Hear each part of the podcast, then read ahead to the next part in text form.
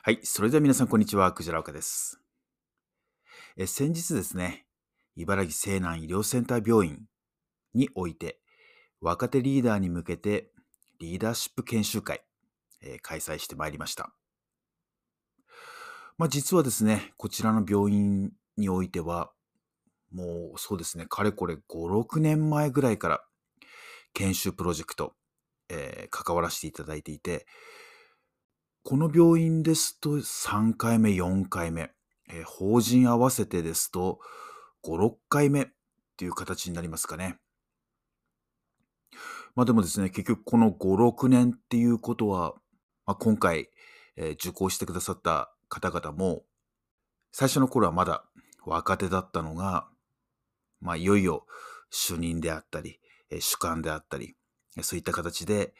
えー次世代を担うようなまあ存在になってきているということで、やっぱりこう年々年々、その時代の移り変わりというか、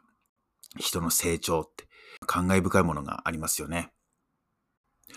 まあ、どこの医療機関においてもですね、えーこの次世代を担うような、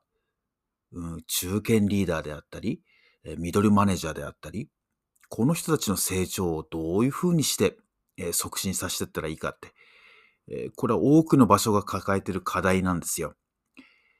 えーなかなか育ってこないよねって。で、次を任せられる人がなかなかいないよねって。で、病院っていうのは本当に、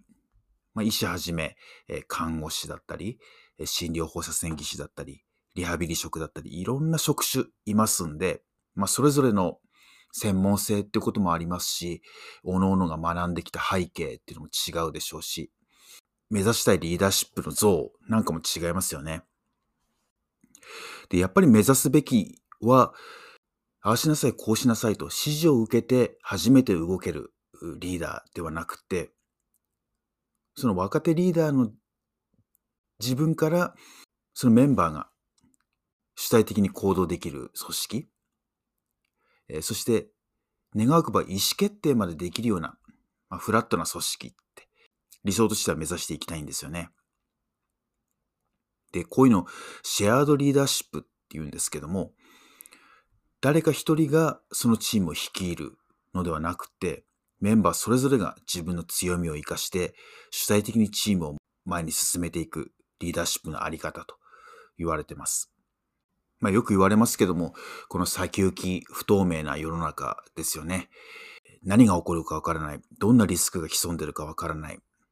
まあ、なかなかモチベーションっていうのを持ちづらい時代ですよね。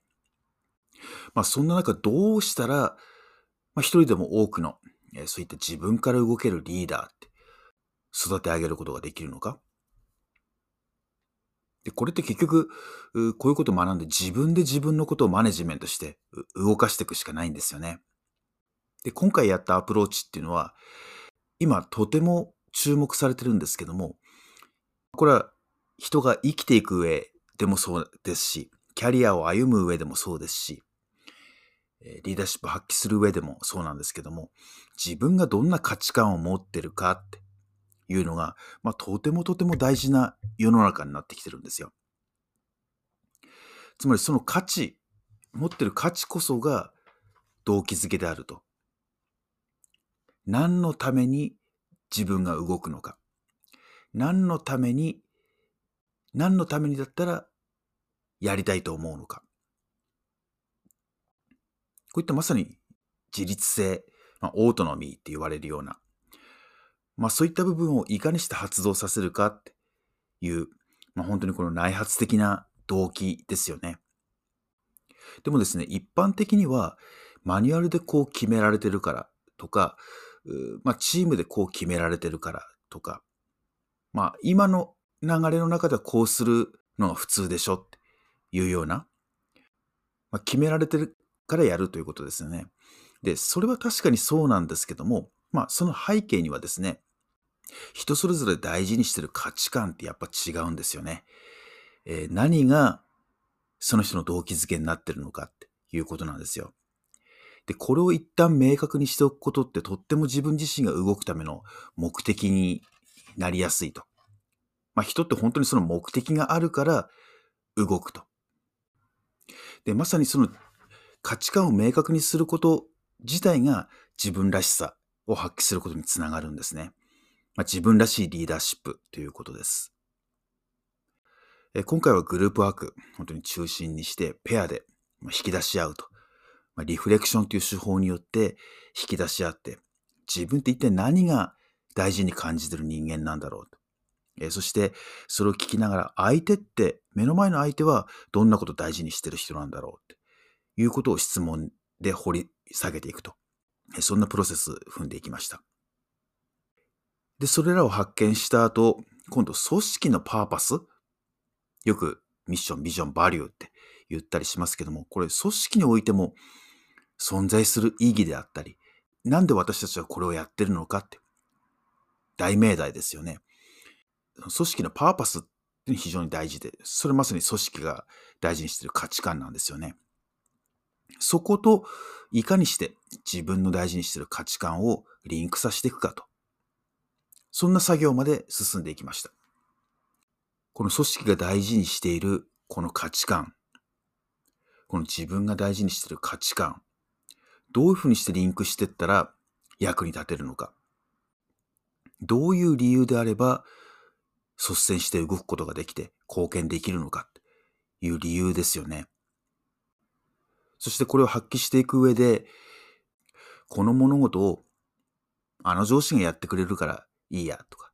これは自分の役割じゃないよね、じゃなくて自分事として捉えていく。自分だったら何ができるのか、何をしたいと思ってるのか、もっとその先にやりたいことって何なのかという形で未来像を見ていくと。まあ、普段私たち臨床で働いててですね、どうしてもその事実レベル、業務レベルの話っていうのは、まあ、情報の抜けがあるとまずいんでするわけですけども、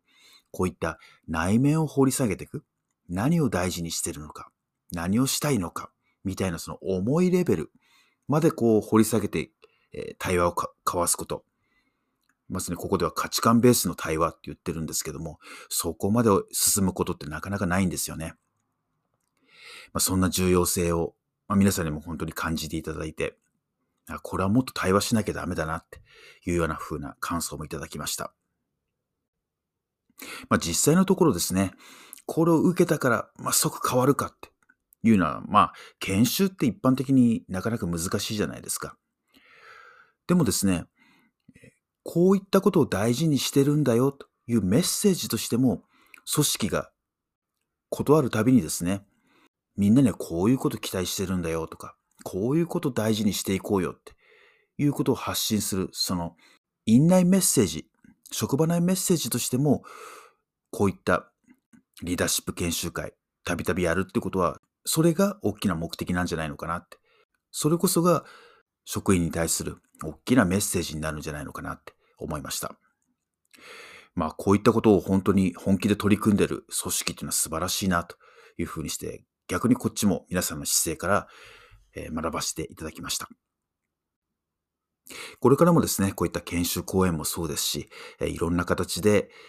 職場の改善とかですね、リーダーシップ向上にお役立ちの情報とかノウハウとか、私自身も研鑽してですね、お伝えできるようにしたいなと思っています。はい。それでは今日はこの辺にしたいと思います。最後までありがとうございました。